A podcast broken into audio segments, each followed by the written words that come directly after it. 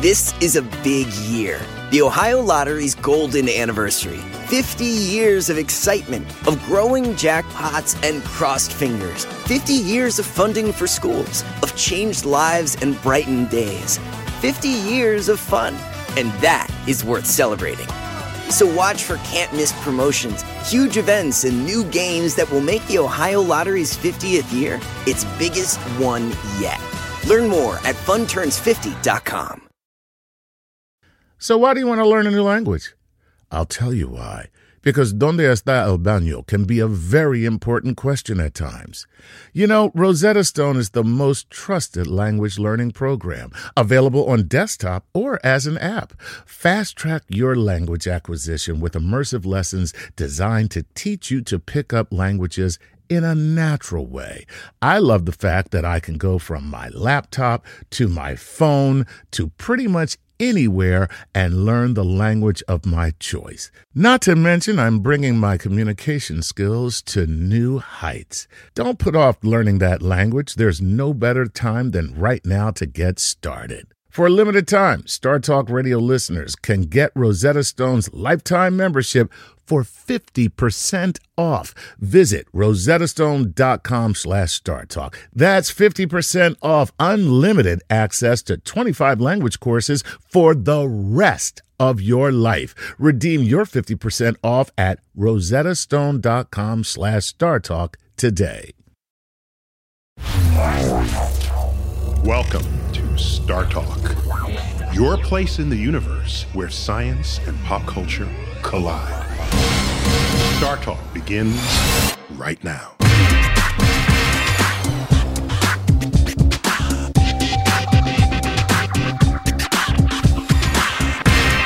Welcome to Star Talk Live. As promised, it is my incredibly great pleasure to bring out your host, our nation's greatest science communicator and director of the Hayden Planetarium and host of Cosmos, ladies and gentlemen, the incredibly wonderful Neil deGrasse Tyson.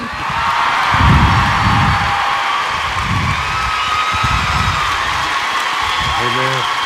Thank you. Very warm welcome, Beacon Theater. Thank you. Tonight is all about water. Water in the universe, water on Earth. Is it clean? Is it dirty? Who's drinking it? Who has it? Who doesn't have it? What to do about it? And to start off that conversation, I have a hydrogeologist who will be joining this panel. And she is a professor in the geosciences department at Penn State University. Give a warm New York welcome to Dr. Tess Russo.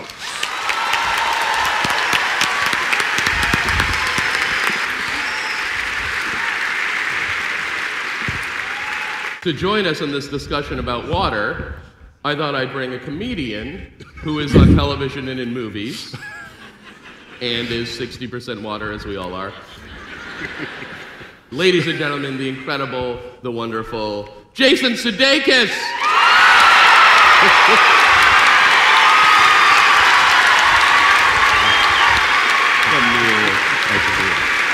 Hello. Uh, so I want to lead off just to uh, make sure we're all on the same aquatic page.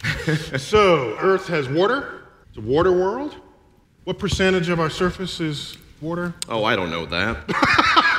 Okay, sorry. You should ask. Oh, what percentage of our surface is water? About 70%. 70%. But most of it, it's water, water all around, and not a drop to drink. Exactly. So how much is there to drink? About 3% of the water on Earth is fresh water, but most of that water is locked up in glaciers and ice. So we should melt the glaciers and get more. We, we are. Oh. All right, so 3% is fresh water. What percent is in glaciers about? Two thirds. Two thirds of that. So we are one third of 3% of the total fresh water in the world is available to us to drink. More or less. So the other third, most of that is underground. Oh, so you're talking about surface water. A lot of fractions. The How much water do we have? yeah, yeah. Sorry. One third of a third of a half. This sounds like a uh, test What's for the a fifth least grader. common multiple? it's small. It's 0.3% of 2.5%. oh, like what I tip. Yeah. Yeah, I got it. So that's just the lakes and rivers. The lakes and rivers. So it's okay, very because that small. comes from rainwater, and rainwater is drinkable most U- of the time. Usually, yeah. When is it not drinkable? When it's been contaminated. Okay, I could have figured that out. Yeah. So, Like when you throw up in it? That's one, yeah. That's one. What's a second example of contamination? Yeah. Other than people constantly throwing up in our water supply. all right, water comes out of my faucet. That repository of drinking water, you're saying it's a really tiny, vanishingly small percent of the total clean water in the world. Yes. But it's not enough. No, it is. It is enough. All right, but there are people who don't have clean water. Yes. So what do we do about that? Get rid of those people. No, no, that's not right. That can't be right. Is it? Is it right? With a slow acting poison. Okay. Called pollution. Yeah. So let, let me back up a minute. I'll put a little physics in this. Water, as we know, comes in three phases. We have liquid water, with which we are most familiar. As correctly noted, we are two thirds water. The life is two thirds liquid water.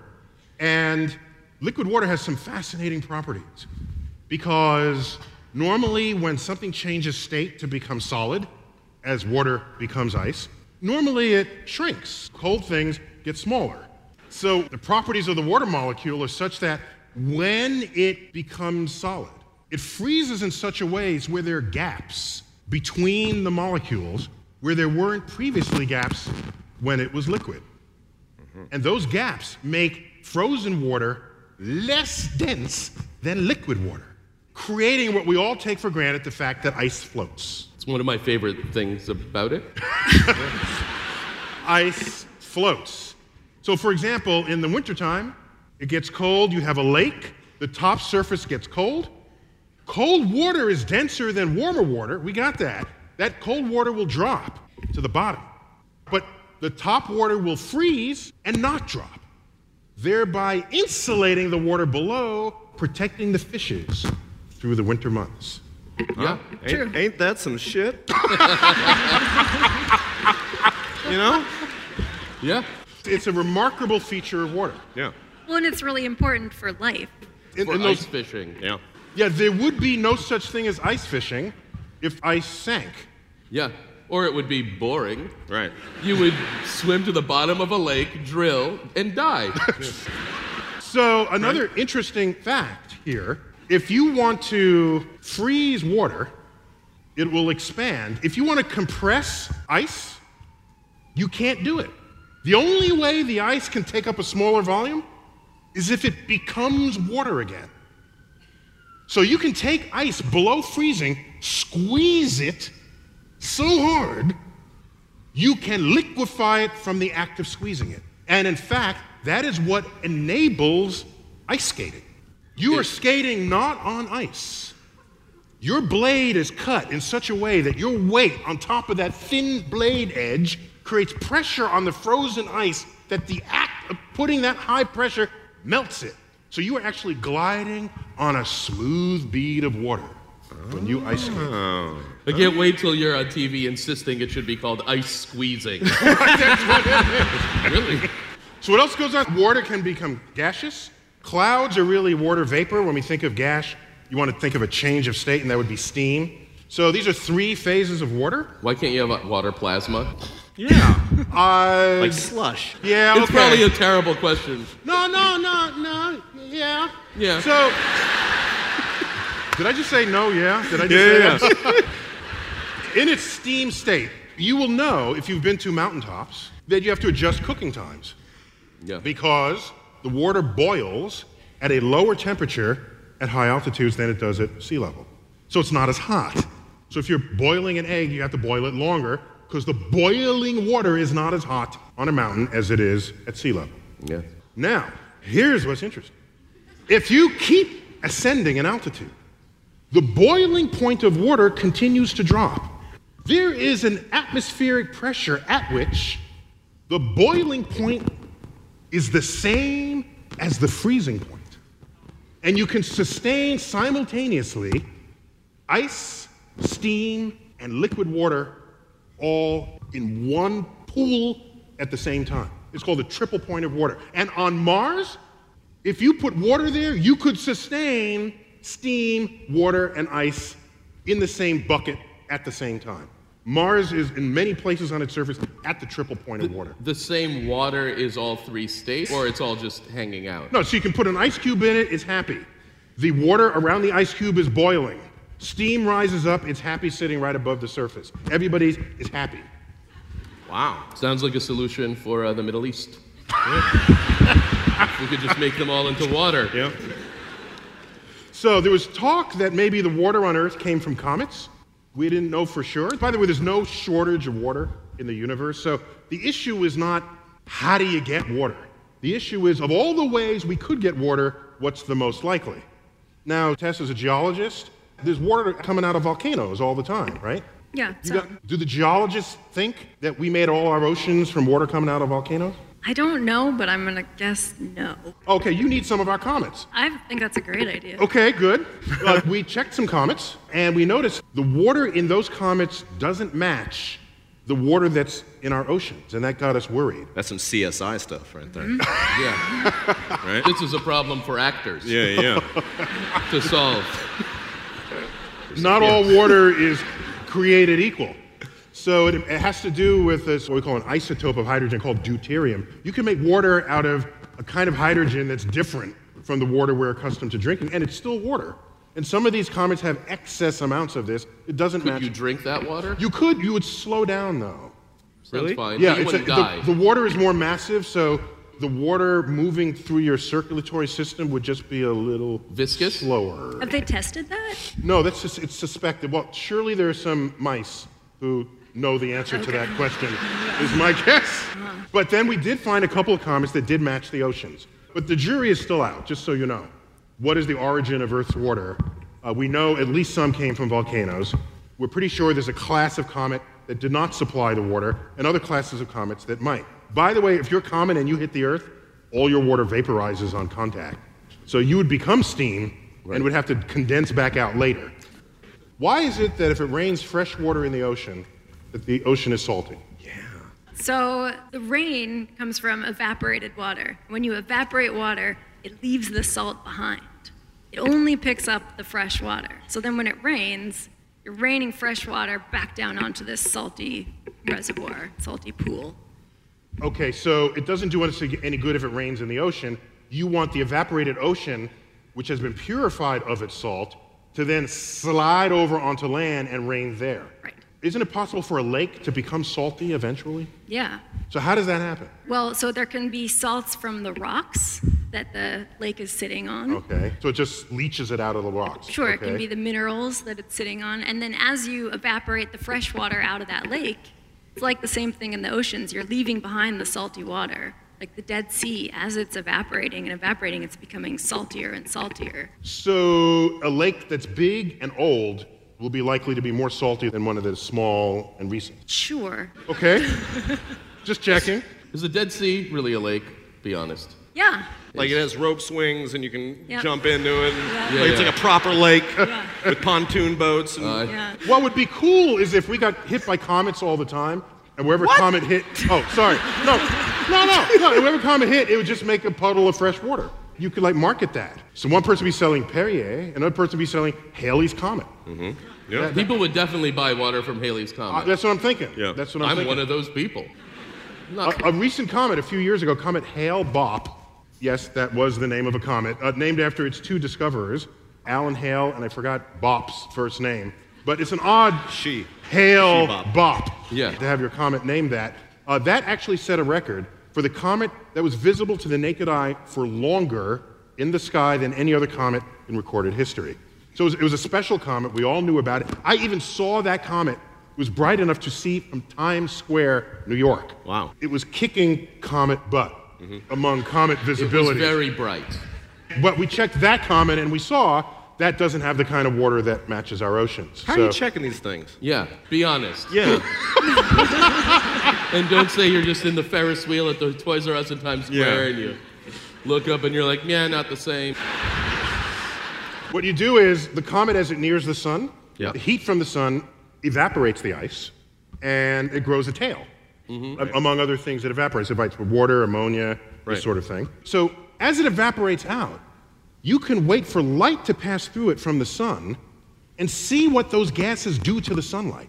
And if there's water there, it will grab certain light out of the sun's spectrum and leave gaps in the spectrum that you analyze back here on Earth. And you say, that's a water gap. That gap can only have been left by water. There's another gap that can be left by cyanogen. In fact, Halley's Comet in 1910 Yeah? was the first discovery of cyanogen in the tail of a comet, and we knew that Earth would be passing through the tail of the comet. And at the time, the gas chamber used cyanogen derived gases, and people said, We're all gonna die. The whole Earth is gonna die at the same time because we are gonna plow through the tail of Halley's Comet. So, what we had was charlatans selling comet pills mm-hmm. to protect you from this gas. Yeah. You you Now- say charlatans, but we're all alive.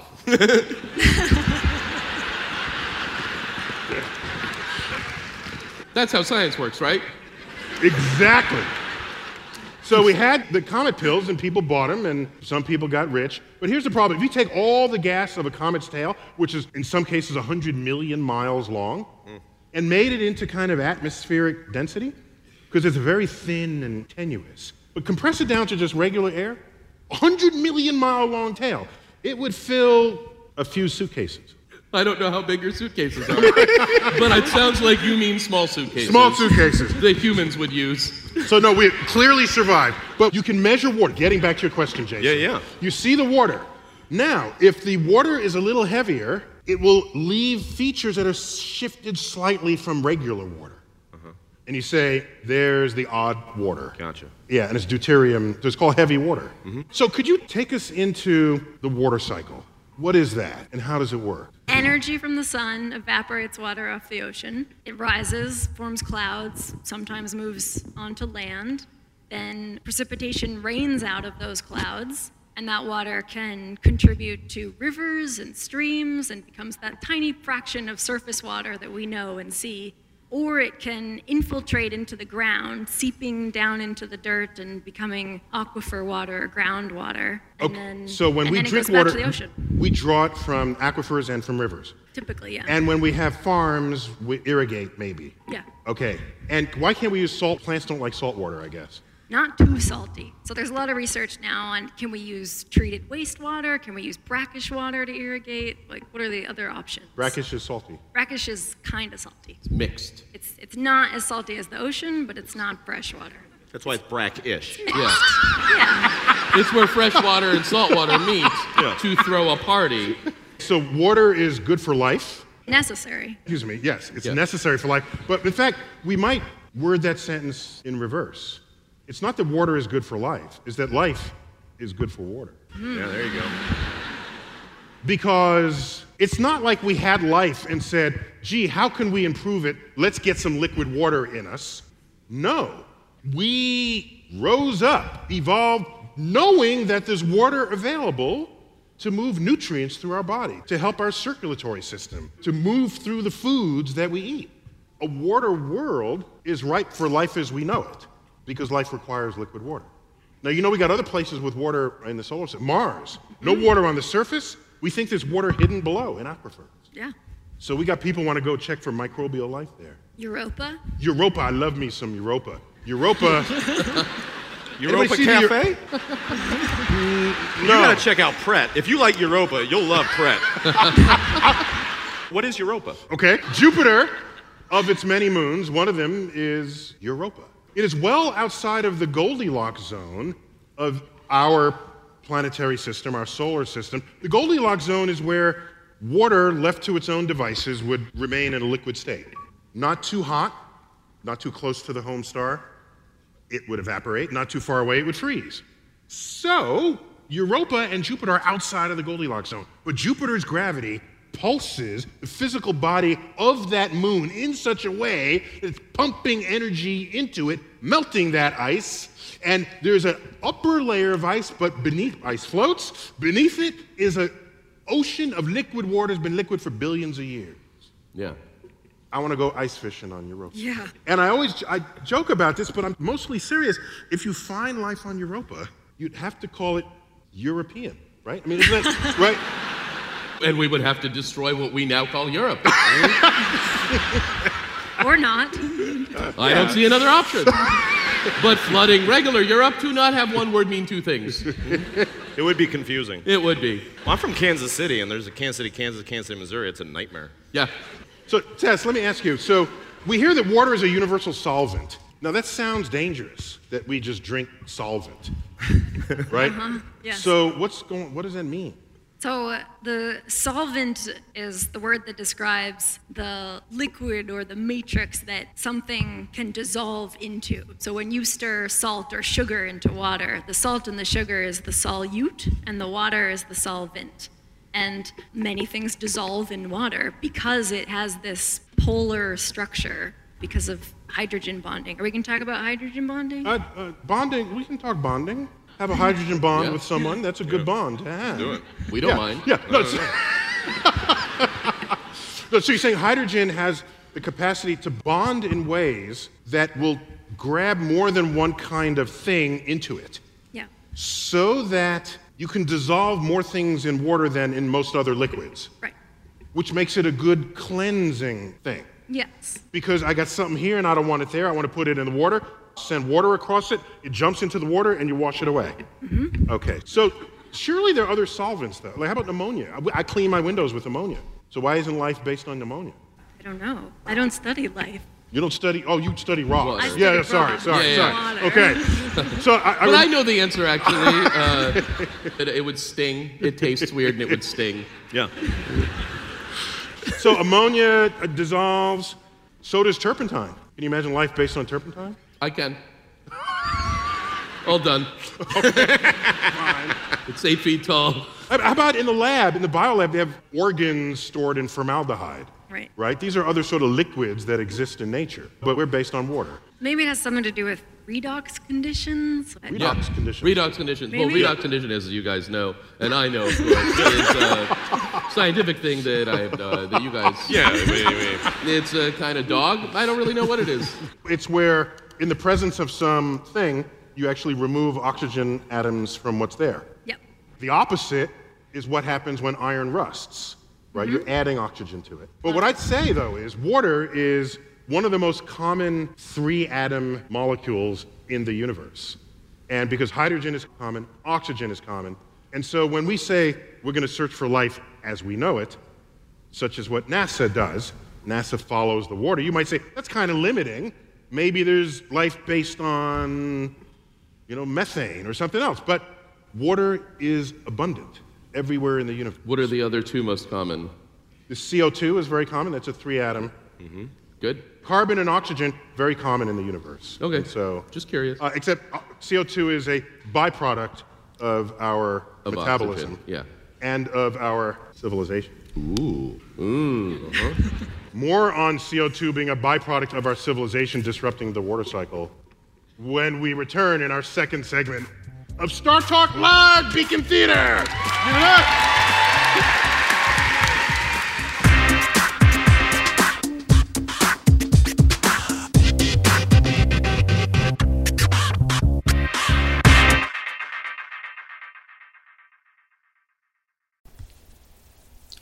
This podcast is supported by FedEx. Dear small and medium businesses, no one wants happy customers more than you do. So you need a business partner just like you, like FedEx, who understands your passion for serving your customers because they have the same commitment towards you. That's why FedEx offers you picture proof of delivery, packageless and paperless returns, as well as weekend home delivery to 98% of the US on Saturday and 50% on Sunday. See the FedEx service guide for delivery information. What's more, FedEx Ground is faster to more locations than UPS Ground. Trust FedEx for timely deliveries. See what FedEx can do for your business. Absolutely, positively FedEx. Whether you're a family vacation traveler, business tripper, or long weekend adventurer, Choice Hotels has a stay for any you. And that's good because there are a lot of me's. Choice Hotels has over 7,400 locations and 22 brands, including Comfort Hotels, Radisson Hotels, and Cambria Hotels. Get the best value for your money when you book with Choice Hotels. Cambria Hotels feature locally inspired hotel bars with specialty cocktails and downtown locations in the center of it all. Hey, that's me. Radisson Hotels have flexible workspaces to get the most of your business travel and on site restaurants. That's me too. And at Comfort Hotels, you'll enjoy free hot breakfast with fresh waffles, great pools for the entire family, and spacious rooms. Hey, that's me too. I guess I'm just going to have to stay at all of them. Choice Hotels has a stay for any you. Book direct at choicehotels.com, where travel comes true. This is a big year. The Ohio Lottery's golden anniversary. 50 years of excitement, of growing jackpots and crossed fingers. 50 years of funding for schools, of changed lives and brightened days. 50 years of fun. And that is worth celebrating. So watch for can't miss promotions, huge events, and new games that will make the Ohio Lottery's 50th year its biggest one yet. Learn more at funturns50.com.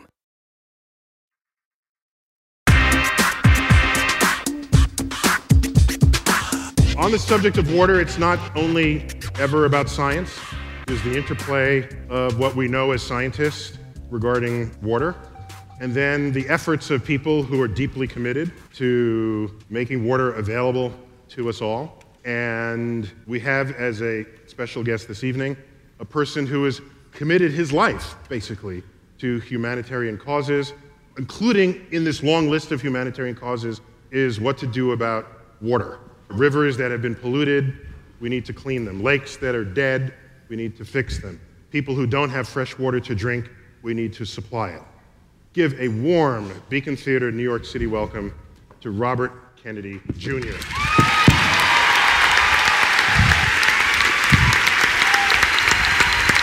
Well,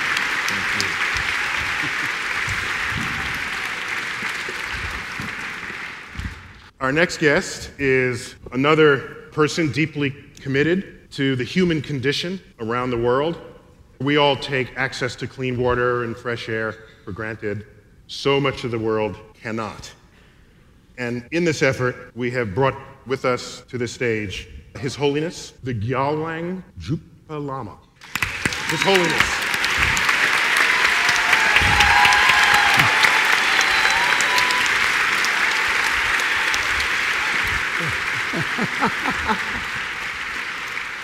So this stage is now sanctified, I think, by your presence here. Thank you for joining us, both of you. It's almost a lost art. I grew up in an era where sort of humanitarian causes led all political discussion, all UN conversations. And it's refreshing to see that such an effort is still alive with whatever struggles it may require in modern times. And I just want to applaud what is a- an extraordinary legacy that you're creating uh, and, and the continuation of what your entire family lineage has been all about. So I just want to give you thank you.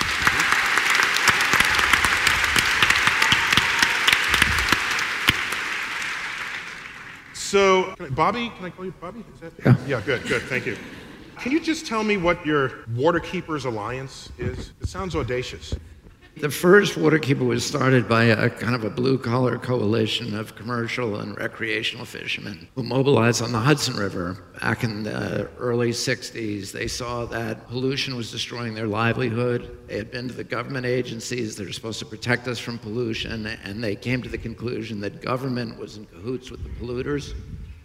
They launched a boat on the river. They began suing polluters and collecting bounties. They discovered an old law, an ancient navigational statute called the 1888 Rivers and Harbors Act. 1888. It was a navigational statute that was written when people in New York were constructing the first large buildings and they were taking the cellar dirt and dumping it into the water. They were also dumping dead horses and other things into the water that impeded navigation. Wait, wait.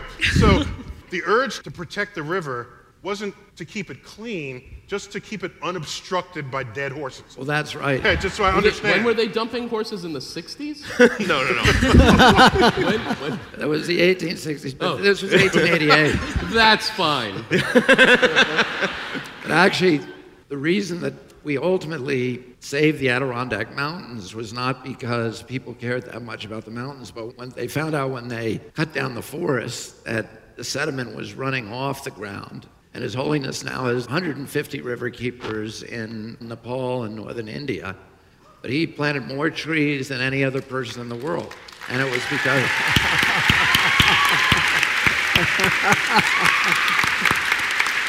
The reason the state legislature here in New York preserved the Adirondacks because they found when they cut the trees, the sediment was washing off the Adirondacks, landing in the Hudson River, and impeding navigation. So it was the Carnegies, and it was the Rockefellers, and it was the Whitneys, and the powerful families, the Livingstons, that controlled the navigation on the Hudson. They were able to influence the New York State legislature to finally protect the river. So not all protect nature causes have noble origins. Well, usually our successes are driven by alliances with powerful economic interests. And today, the battle, for example, to transition to clean energy economy, it's a battle against the incumbents, coal, oil, the carbon cronies, and big nuke.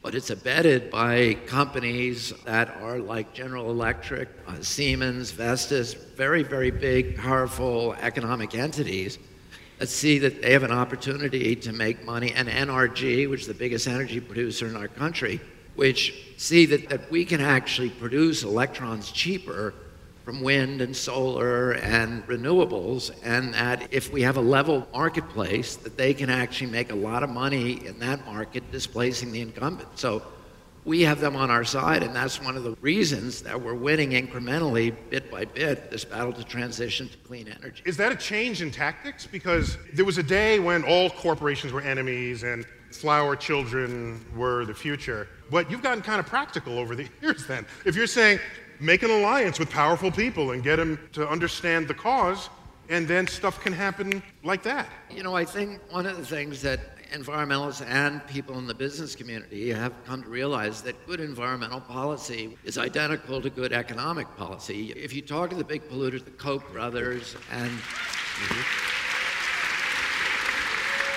and their indentured servants in our political process.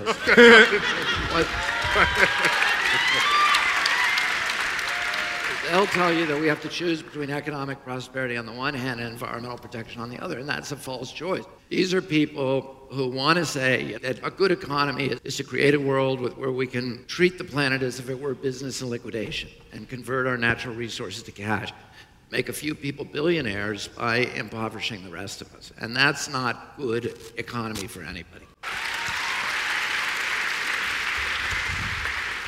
I want to stick to water because there's a whole world we could get into here. But I noticed you're a senior attorney for the Natural Resources Defense Council, and it says here you're the chief prosecuting attorney for the Hudson Riverkeeper.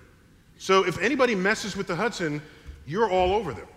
Right. We are always on the side of the water against the guys who are trying to pollute it. You know, there's only one of the five boroughs of New York that are connected to the mainland of the United States. Rest of them. The Bronx? Yes.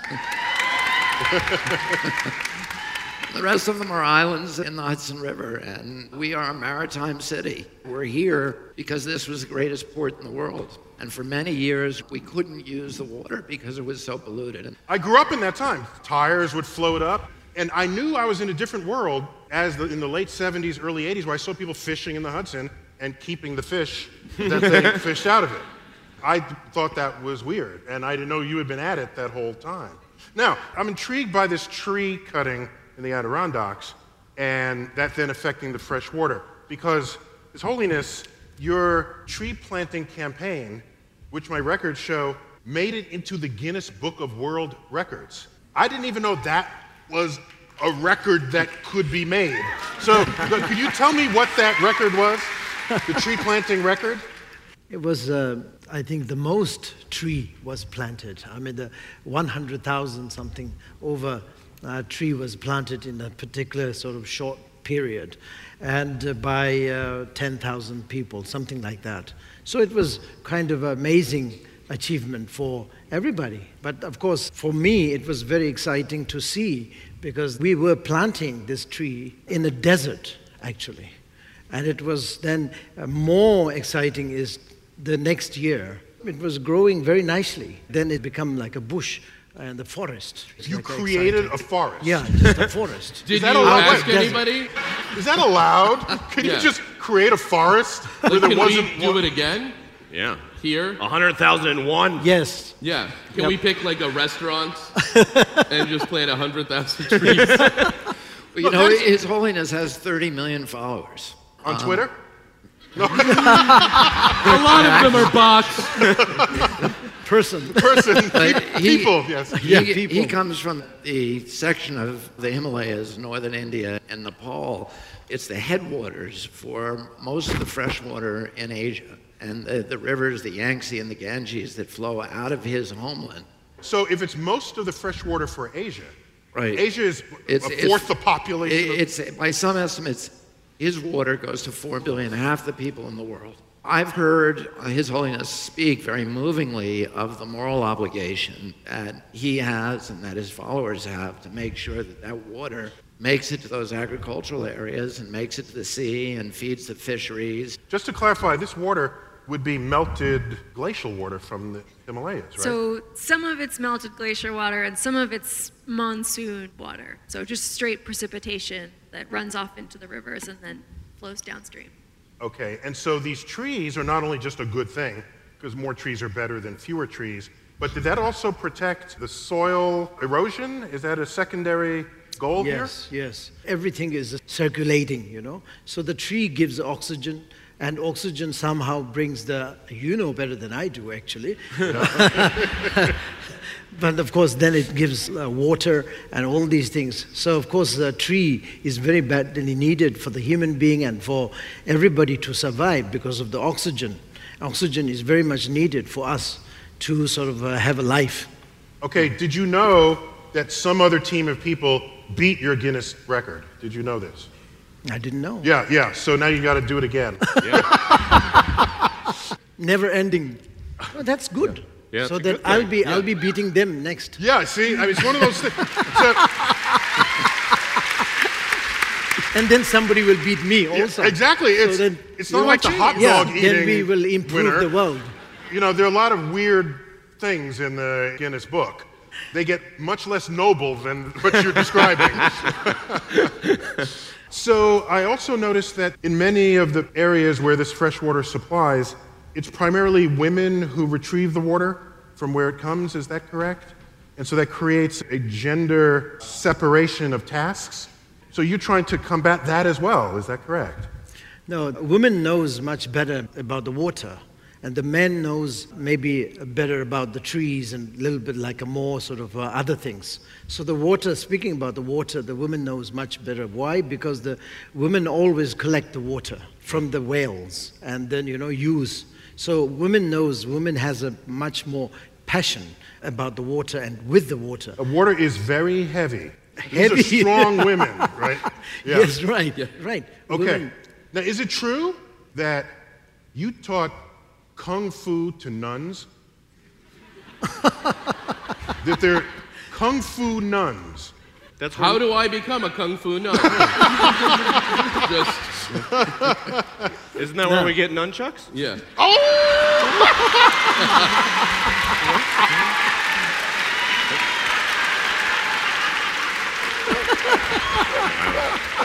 Let me throw this out there. Willing to carry water So, what was the motivation there to, to teach martial an arts? army of super nuns. the one of the main sort of target that I was doing was gender equality. So of course, gender equality is the most. thank you, thank you. So Apparently, I only heard women applaud that. I don't know. I was clapping. Let's try that again. Say gender equality. yeah. Good. So I am very proud of myself to be able to do that, actually, and also to hear your clapping. Yes. Right. Uh-huh.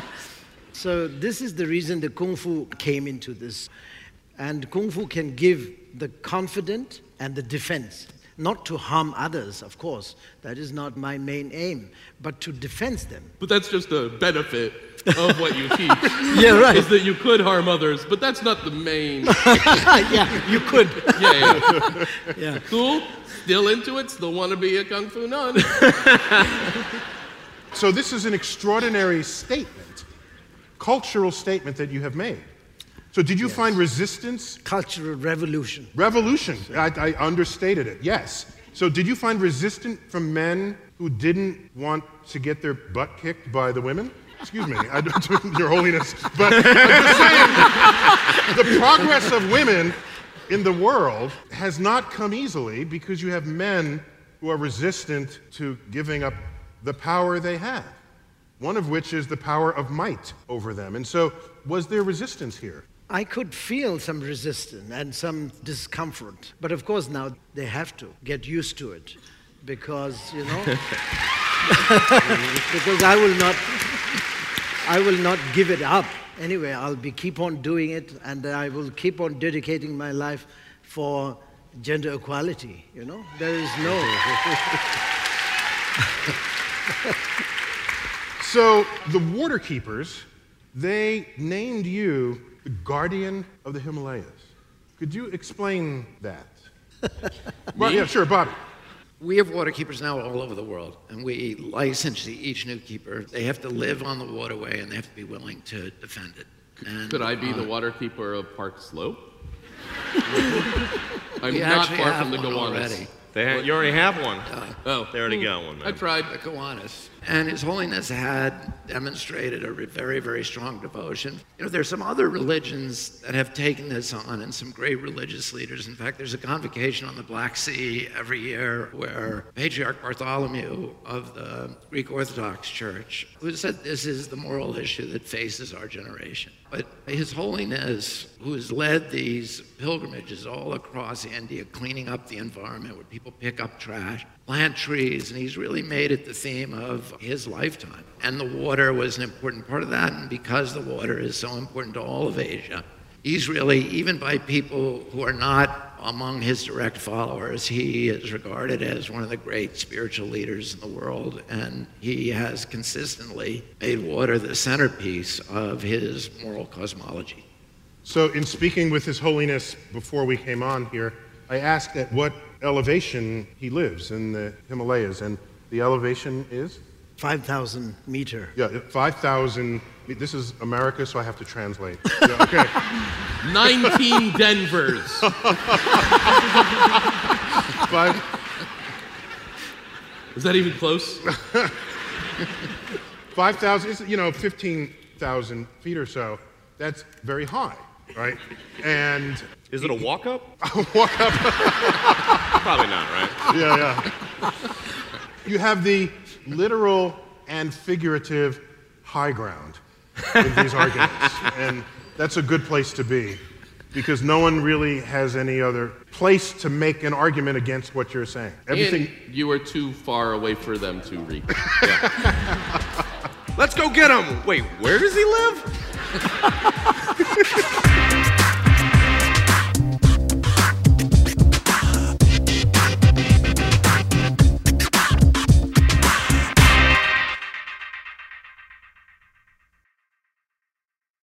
This is a big year. The Ohio Lottery's golden anniversary.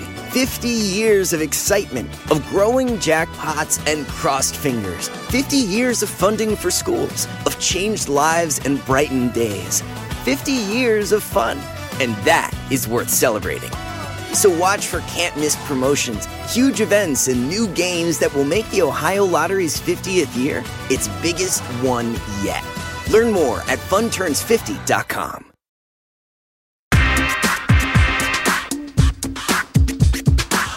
So here's a fact that we dug up for this program United States residents, on average, use 150 gallons of water per day for our domestic and municipal purposes. Hmm. 150 gallons a day. That's highest in the world. Compare that with the UK, which uses 30 gallons per day.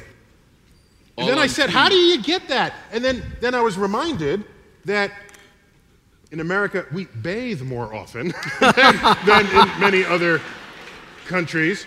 That's not the explanation. That's not the explanation. We don't bathe five times a day.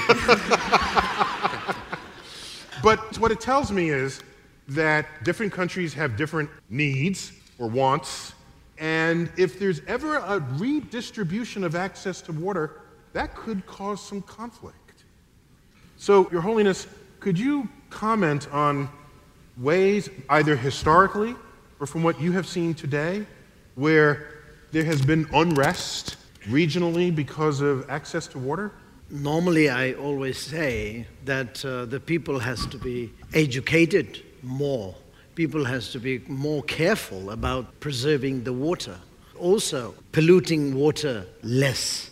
I think the people can do a lot of contribution if they really educated and if they were told nicely in the school and also the parents needs to be teaching them nicely and precisely and uh, you know like a fully so that every youngsters and next generations will be very cautious about and be happy to sort of serve the whole world. Not only whole world but the generations and generations they will be able to serve and they will be able to do a good thing. Otherwise they'll mess up they'll mess up whole world Right. Now, in terms of the use of the fresh water, in our first segment, we were discussing where is the fresh water of the world. And, okay, we might in America use 150 gallons, but that's not the bulk of the water that gets used. It's, uh, what's the number here? 70% is used by agriculture just to grow the food that we eat. Is that the same fraction of the number all around the world? So, Tess, we use a lot, we irrigate, but other parts of the world, what fraction of fresh water do they use for agriculture? So it's actually more in developing countries compared to developed countries. The US uses less than 70%. Less than 70%. Yeah, so we're using 60 ish. But if you go to India or parts of China, they're using over 90. Over 90% of all of their available fresh water for agriculture. No, 90% of the total water used goes to agriculture. And why do they use more water than we do? Do they have plumper melons? No, it's just that they're using less for industry. So the US has developed its industry and we use a lot of water. We wash a lot of cars. They mostly make apples. That's basically it. And it takes That- less for apples. Apple's not the best example, but cars, great example. So what you're saying is there are fewer other things they use their fresh water for relative to their agriculture compared with us. Right, because they're just trying to get food security. That's the first Because they got priority. 1.3 billion people. Right, Yeah. they need to eat. Okay. So, Bobby, how do you distribute your energies versus where people use their fresh water? Are you primarily concerned about drinking water or agriculture as well? How does that balance out in your portfolio? Uh, By the way, in just so I answer- say it, you've got a book here, The River Keepers, uh, written with James Cronin. Activists fight to reclaim the environment as a basic human right. So you're just at this at all angles. And so, how do you uh, budget your effort? Well, let me just answer the question that you asked a little bit earlier about the relationship between global and civil conflict and water shortages. Most geopolitical analysts agree, for example, that the conflict now, the civil war in Syria, was triggered by a massive water shortage that was associated with global warming. Between 2006 and 2011, they had the biggest drought in the northeastern part of Syria in history. Almost 100% of farmers were affected. Three and a half million farmers lost 100% of their production. A million of those farmers migrated to the cities, and that's what triggered the civil strife. But also, throughout the Arab Spring in Tunisia and in Egypt, the bread prices were driven high, which is what triggered the revolutions in those countries. There's a lot of causes to those revolutions. And by the way, not all those causes I made it into the news cycles. No, and, the, and the water shortage now is making it in that as one of the primary triggers for those revolutions. But when you hear people on Capitol Hill saying, "Where's global warming? Where does it affect us?" There are millions of environmental refugees every year throughout the world who are driven off their land and who are creating civil strife and political strife and security problems that affect the United States because of water shortages. Now, in answer to your other question, the philosophy that kind of unites all the keepers is really an ancient philosophy, which is the water is part of the commons. Commons are those things, those assets that cannot be reduced to private property ownership, but by their nature are the assets of the whole community the air, the water, the wildlife, the fisheries, the public lands, the wandering animals, and of course, waters and shorelines. And since ancient times, the Code of Justinian, the Magna Carta, uh, and every state constitution, including here in New York, has a provision in it called the Public Trust Doctrine that comes to us from those ancient constitutions. And that doctrine says that water belongs to everybody. It doesn't belong to Congress, the Senate, big corporations. It belongs to all of us. Everybody has a right to use it. Nobody has a right to use it in a way that will diminish or injure its use and enjoyment by others. So everybody can use their share. Nobody can take more than their share. But every child in New York City, whether they're black or white, rich or poor, young or old, has a right to go down to the 79th Street Boat Basin or to go down to the East River on the FDR Drive, throw in a plug, bring out a striped bass, bring it home and feed it to their family with the security they're not going to poison somebody and with the security that the fish are going to be there. Are you telling me there's striped bass in the East River? there are a lot of striped bass in the East River, and there are a lot of mackerel, and there's shad and sturgeon and herring. There's shad in the in the I, East River that weigh 1,100 pounds, and they have 200 pounds of caviar in them. Can I walk into a bodega and grab a smart water and go, "Don't even try it, dude. This is mine." yeah. this is my smart water. Probably uh, not. You right? can't just steal water from the bodega. But you can steal it from the river. Right. You could take some from the river, but I wouldn't advise it. Don't do. Okay, yeah. yeah. Drink. right. No, okay, so Bobby, I think what you described in some cases is a little oversimplified because we have state boundaries, and there are some aquifers, if I understand correctly, that cross county boundaries and state boundaries, and you have multiple municipalities now competing, in a sense, for one repository of water. The water doesn't know the political boundaries, but people do. And so that would surely create strife if somebody's draining water faster than somebody else is. Well, the, here's the problem the, the law is the same in the East. If there's water that flows from New Jersey to here, there are compacts between the states about how to allocate that according to the public trust doctrine. The problem is the big place where you see water problems, we got a lot of water in the East. We don't have water shortages here.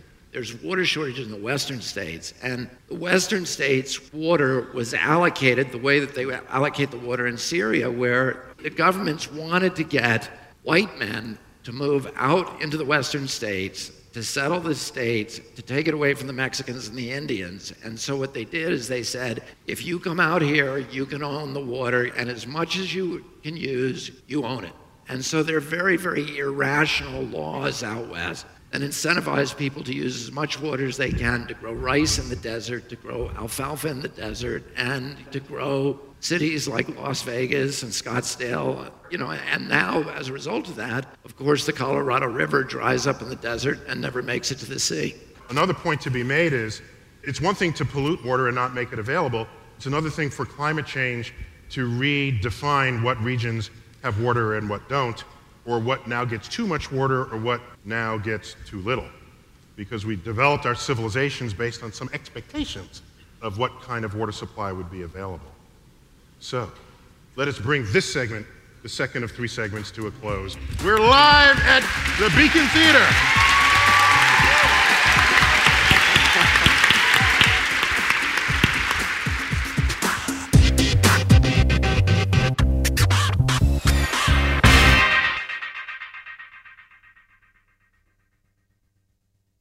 This is a big year. The Ohio Lottery's golden anniversary. 50 years of excitement, of growing jackpots and crossed fingers. 50 years of funding for schools, of changed lives and brightened days. 50 years of fun. And that is worth celebrating. So watch for can't miss promotions, huge events, and new games that will make the Ohio Lottery's 50th year its biggest one yet. Learn more at funturns50.com.